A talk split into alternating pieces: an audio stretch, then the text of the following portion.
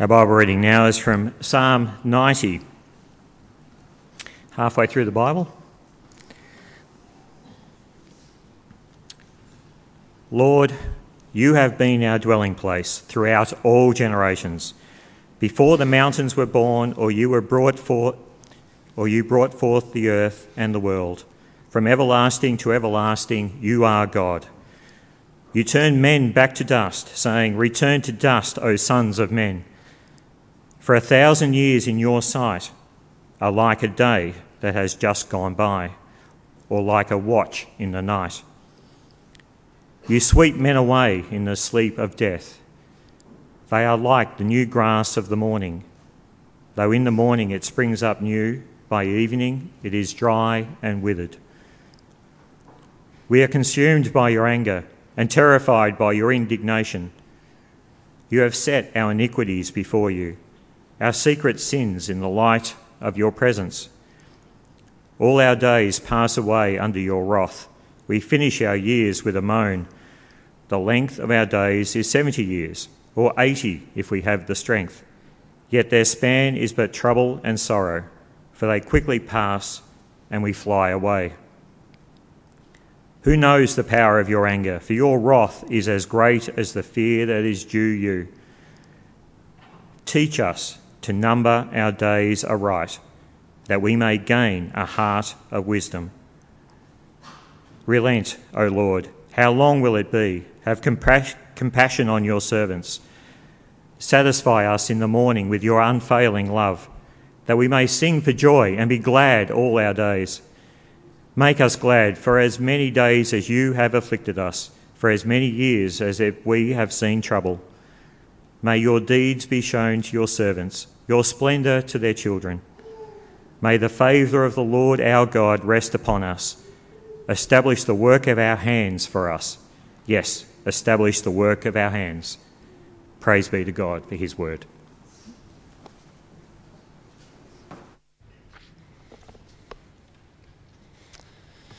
Uh, let me let me pray, uh, Father. I want to pray now that in my weakness, your power might be known, uh, and that the words of my mouth and the meditations of all our hearts would be acceptable in your sight, O Lord, our rock and our Redeemer. Amen. Uh, in university ministry, uh, I'm often, just, often speaking to people uh, from different cultures and different places, uh, people who are away from their home. Uh, for them, often what they call home uh, is another country. They're away from home. and they often feel homesick. They talk about going back to their home country. if you've ever lived away from home, perhaps in another culture, perhaps you know what it's like to be homesick. That's not true of everyone, is it? Uh, I wonder if you know people like I do who just thrive on the endless adventure of new cultures and travel. Uh, and these people never seem to have a home. Uh, I have a friend like that who's traveling around the Middle East at the moment, and he's, he's just always on the move. Uh, and he's always content with that. That's the kind of life that he's content with. Um, but with my students, for example, you've got uh, an international school in Asia. Uh, let's say someone spends some time there. Sometimes they can then go and spend some time in America. Then they're in Europe. Uh, and then they're now planning to live in Africa. Where is their home? Where do they live? And where is your home? Where do you live? Uh, I remember one friend who grew up in the Middle East. Uh, he has Australian parents. Uh, but he only came to Australia really for the first time to live here when he was 18. Uh, but of course, he didn't feel at home here.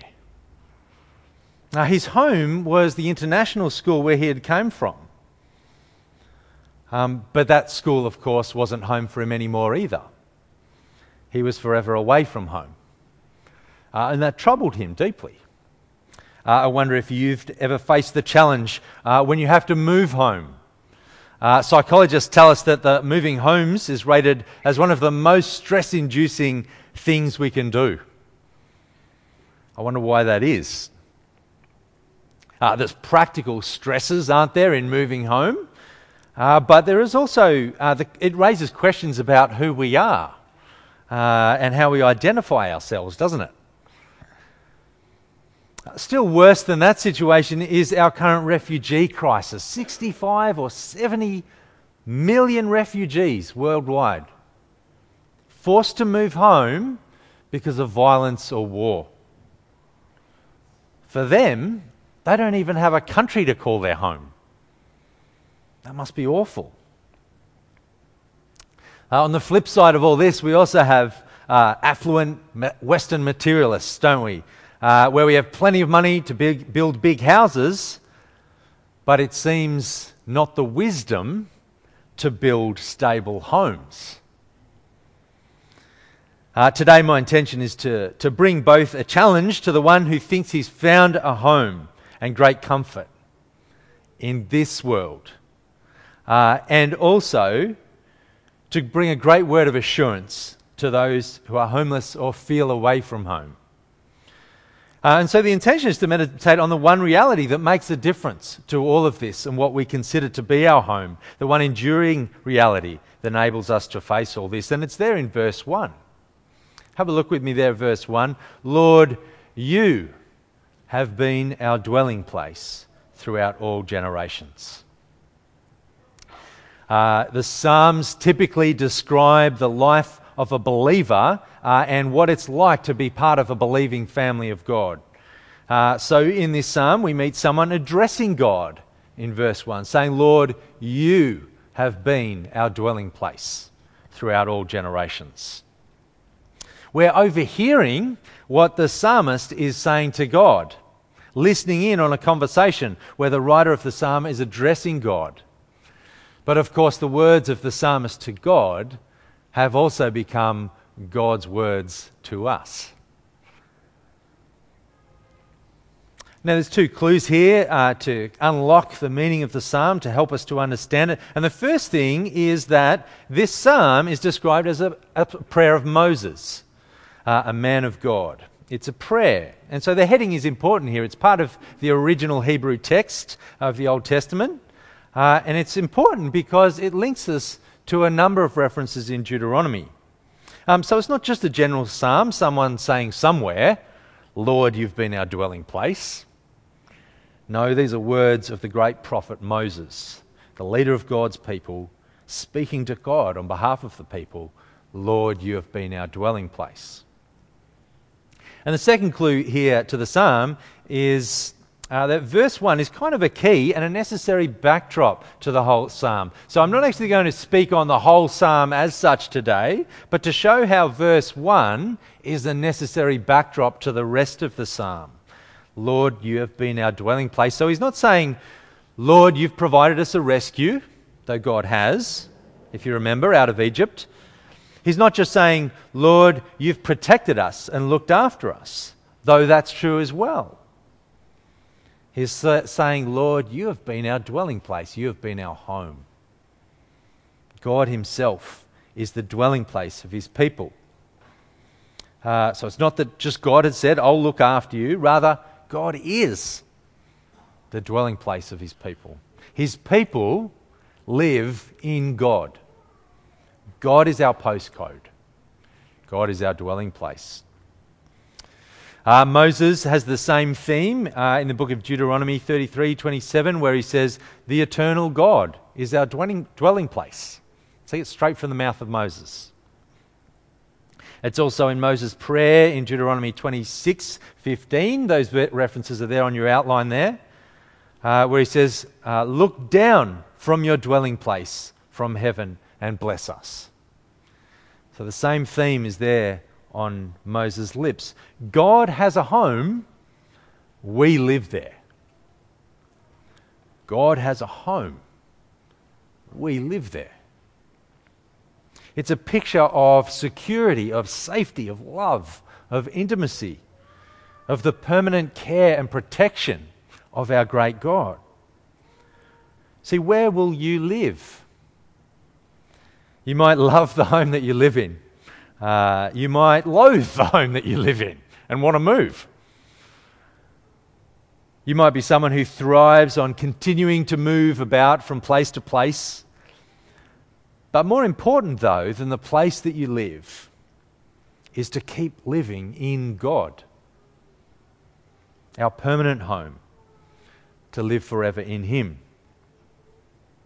Uh, whether you're living in a mansion or in an alley, more important than either of those is to live in God. You won't find a better home. Uh, but notice Moses doesn't just say, Lord, you are our dwelling place. It gets more interesting. He says, Lord, you have been our dwelling place in every generation.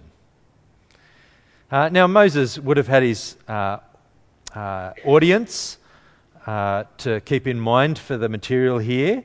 Uh, but also, the final compiler of the Psalms uh, also has his purpose and his audience. Okay, so Moses has a purpose when he speaks these words, but the, the, Psalms aren't finally put together as a whole, as a book, until the exilic or post exilic period of Israel, when they, if you remember, the people of Israel had been booted out of the promised land, invaded by the Assyrians and then later by the Babylonians, and they'd been removed from their home, the promised land. And so, for the original recipients that the compiler of the book of Psalms has in mind, the meaning has this wonderful, comforting effect. Because despite being tossed to and fro by the rise and fall of empires, the Jewish people are, are scattered throughout the Mediterranean. Despite not being home and not having a home, the author is saying, Your home has always been God. God has always been your home. Not just, Lord, at the moment you're our dwelling place, or I hope we can live with you in the future. No, he's pointing to the great reality that the life of the people of God as a community, that the Lord has always been our dwelling place, the place where we live, and not one is lost. Uh, notice too, Moses says, Lord, you have been our dwelling place. Uh, the next psalm, if you have a look, Psalm 91, concerns the safety of an individual believer singular. Uh, and many of the Psalms do that. But in Psalm 90, we have the same care, protection, and intimacy for the people of God, for the community of God as a whole.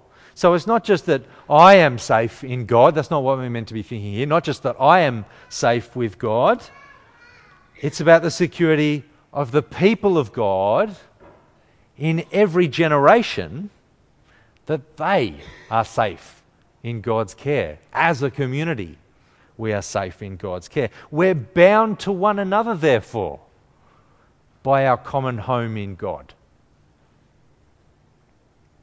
Moses says, Lord, you have been our dwelling place throughout every generation. Throughout all generations. Our assurance of salvation we usually conceive of individually, don't we? Uh, but here it's not just because God has promised to protect you or me, but because God has promised to protect us as a community. Corporately, we live in God. Now, uh, how can the Lord be a dwelling place in every generation? Well, verse 2 gives the answer to that. Verse 2 Before the mountains were born, or you brought forth the earth and the world, from everlasting to everlasting. You are God. See, God is the resident furniture that constitutes permanent reality. Uh, and who created the entire cosmos. God has get, been there in eternity forever. This God, the eternal God, is our dwelling place. And He's also the creator of the whole universe. He made the mountains and He formed the earth. We're talking about a God whose by mighty power we exist. We dwell in Him. So, if it's by God's mighty power we exist, then it's by God's mighty power that He can protect us uh, and He can establish Himself as our home. It's a wonderful, gracious gesture, isn't it? To make people, these image bearers, made in his own image, to find their home in him. Not at a distance here on earth, but with him as our home, our dwelling place. Lord, you've been our dwelling place throughout all generations.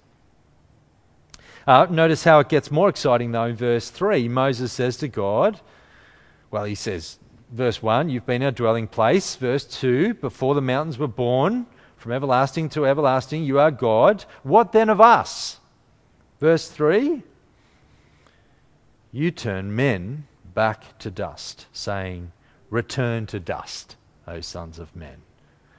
For a thousand years in your sight are like a day that has just gone by or like a watch in the night.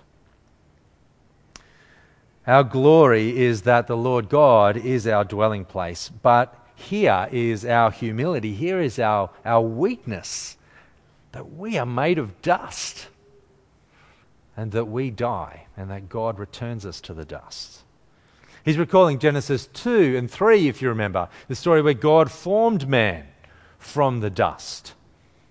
Uh, and then he returns him to the dust for his rebellion against God. Death then means the end of, of every human ambition, every human achievement and pride and prosperity and, and every empire that we build for ourselves. When we die, that all goes. It all withers up. There's no more to achieve. You can't come back from death and fix the relationships you've messed up. You can't come back from death and be around your family forever. You can't come back from death. Death makes a mockery of all that we are, of all our glory, doesn't it? All our achievement comes to nothing. When you die, that's it. I wonder if you've thought about your death lately. It's a really important thing to do, to think about our death. But why is it here in verse 3 next to the great truths of verses 1 and 2? Lord, you've been our dwelling place. See, for Moses, both are true. The glory of our eternal dwelling place in God uh, and the fact that we all die. He holds them together.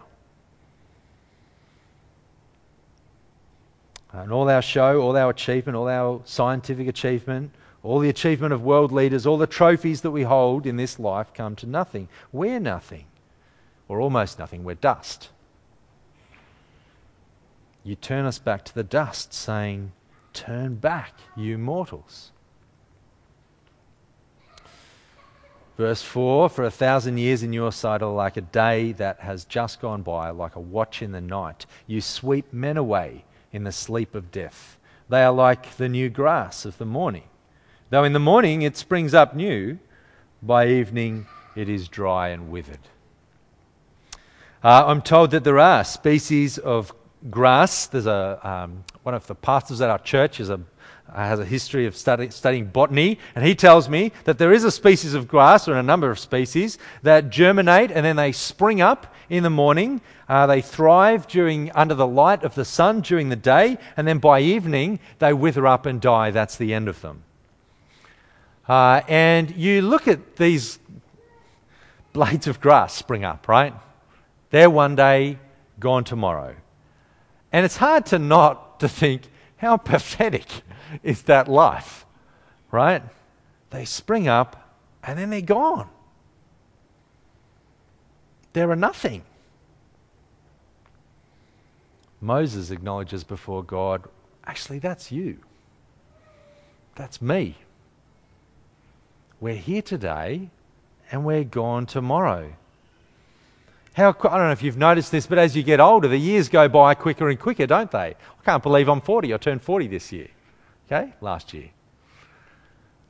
The years go by quicker and quicker. It seemed like only yesterday I was a teenager. Only a day before that, that I was in primary school. The years go by quicker. We're a flash in the pan, aren't we? Here today, gone tomorrow. Our lives slither away. We live, we breathe, we die. We're just a vapor, a puff of smoke. Uh, now, if you merely consider that reality on its own, just observing the fact that we all die, that's demonstrably true, isn't it? Uh, that we all die, it can leave you feeling quite cold and isolated, can't it? Uh, and that's what we see in the book of Ecclesiastes, don't we?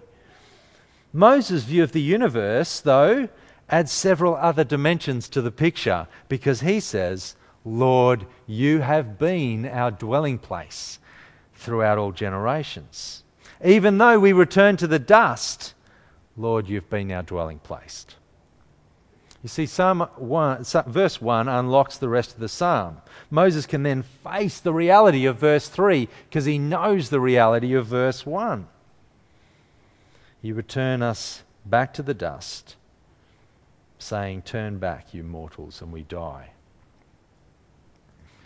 He knows the glorious truth that God is our dwelling place. Lord, you have been our dwelling place. Both are true. We live for eternity in God, though we face death and decay. Um, so there's this great contrast then between verses 1 and 2 and then verses 3 to 6. Uh, and then in verses 7 to 12, we see the reason for our mortality. Did you notice that? Uh, have a look at verse 7. Uh, we are consumed by your anger and terrified by your indignation. Another word for rage. There are some immense and painful contrasts here. The Lord is our dwelling place, yet our lives are extinguished by the anger of God. And we're overwhelmed by the rage of God. Why does God turn us back to the dust? Why is death introduced? Why do we lose immortality that we thought we had? because of God's righteous judgment against our sin. We're ended by your anger, by your heated fury, he says to God. Why? Verse 8 You have set our iniquities before you, our secret sins in the light of your presence. We know this is true of all of us, don't we? We, don't, we haven't honored God the way we ought to. We haven't thanked God the way that we ought to. God is not at the center of our lives like He ought to be. We know that we're out of kilter with God by nature, don't we? We've seen the great joy and privilege of living in the dwelling place of God, but here's the, here's the downside of our existence, the drawback. Every part of our life then is open to God. You can't live at home with God and hide your sins from God. You, you can't live before the face of God and hope that He will ignore everything that you do. There's no use pretending we can't be seen before this God. Our eyes, our, His eyes are open and our lives are laid bare. You see, we laugh, don't we, when we read about Adam hiding in the garden from God. What was he doing? Thinking, thinking that he could hide from God. But then, then we do the same, don't we? And we pretend no one's looking. It'll be okay. We pretend we can hide our sins from God. But it's a lie, isn't it? Because God has set our iniquities before Himself. He can see. So, how do you respond to knowing this? Uh, well, it might make you angry that God sees all your faults, all your hidden thoughts, every deed of darkness, every lie, every time we embitter ourselves. It might make you feel ashamed. It's humiliating, isn't it? Having all our failures on view before God. We don't want to be transgressors. We don't want to be people of sin. We like to think of ourselves as good, don't we? I didn't do anything wrong. We like to hide our sins from God. We like to hide them from ourselves. We don't like thinking about them, but God has set them before Himself. And yet, knowing this is also the path to grace, isn't it? As God's people, we don't despair at this exposure before God because the God who sees us is the God in whose home we live. And he welcomes us into his home. However, that alone doesn't dissolve the tension, the intolerable tension, what seems here, uh, of what it's like to live as God's people. God allows us sinful people with whom He is angry to make our home with Him. He makes us to live in His home, though He knows every sin of our lives. Moses continues the theme in verses 9 to 11. 9 to 11. Uh, All our days pass away under your wrath. We finish our years with a moan. The length of our days is 70 years, or 80 if we have the strength. Yet their span is but trouble and sorrow, for they quickly pass and we fly away. Who knows the power of your anger? For your wrath is as great as the fear that is due you. This then drives him to pray in verse 12 Teach us to number our days aright, that we may gain a heart of wisdom.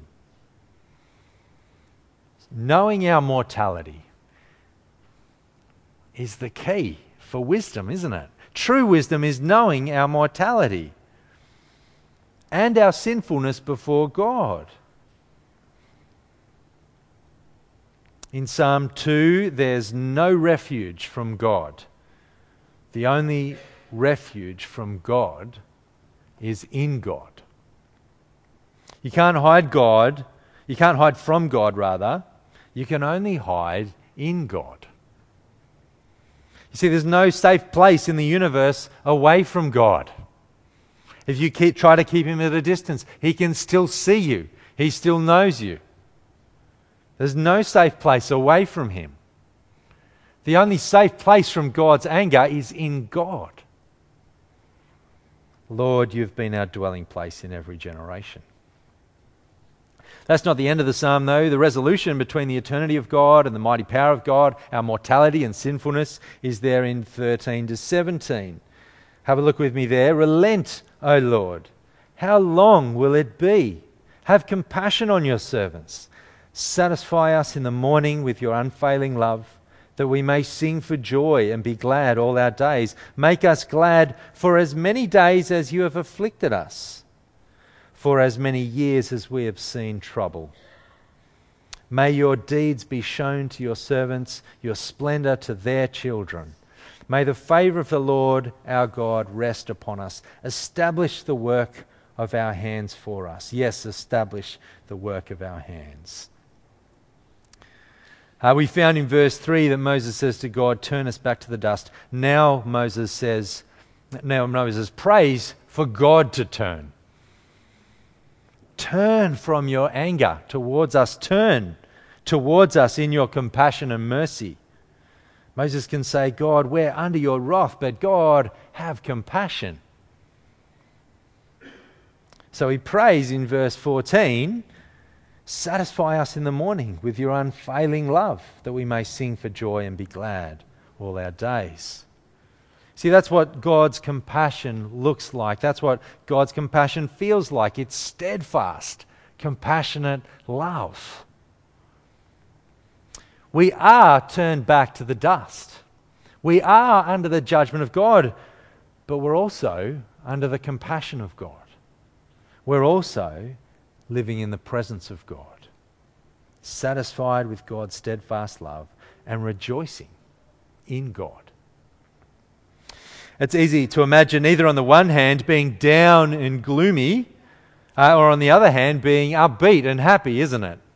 Uh, Moses puts together what we neither presume that we so that we neither presume upon God and his goodness towards us because we're under judgment and will return to dust, but nor despair of our mortality because God is our dwelling place, do you see? We need to hold both of those together. So Moses is facing uh, mortality, our weakness, our frailty, our fragility, our brokenness, our sinfulness, and yet he says, Satisfy us. Make us full in the morning with your steadfast love, that we may rejoice and be glad all our days. Give us joy as many as the days you have humbled us, the years we saw adversity. So Moses has great expectations of what it's like to live with God, that God will make us glad, that knowing God, full of joy in the presence of God, that's where he ends up, doesn't he? Because Moses knows that the deep, eternal purpose of God is to enjoy his people and have his people enjoy him as they live together for eternity. And how will this happen? Uh, well, he, it's through prayer, isn't it? He prays. Verse 16 May your deeds be shown to your servants and your splendor to their children. So, so the work and the glorious power of God is the work and the glorious power of God in rescuing his people, in delivering his people, in taking his people to himself to make them his own, transforming them by his grace and mercy, protecting them for eternity, and making them glad and joyful all their days.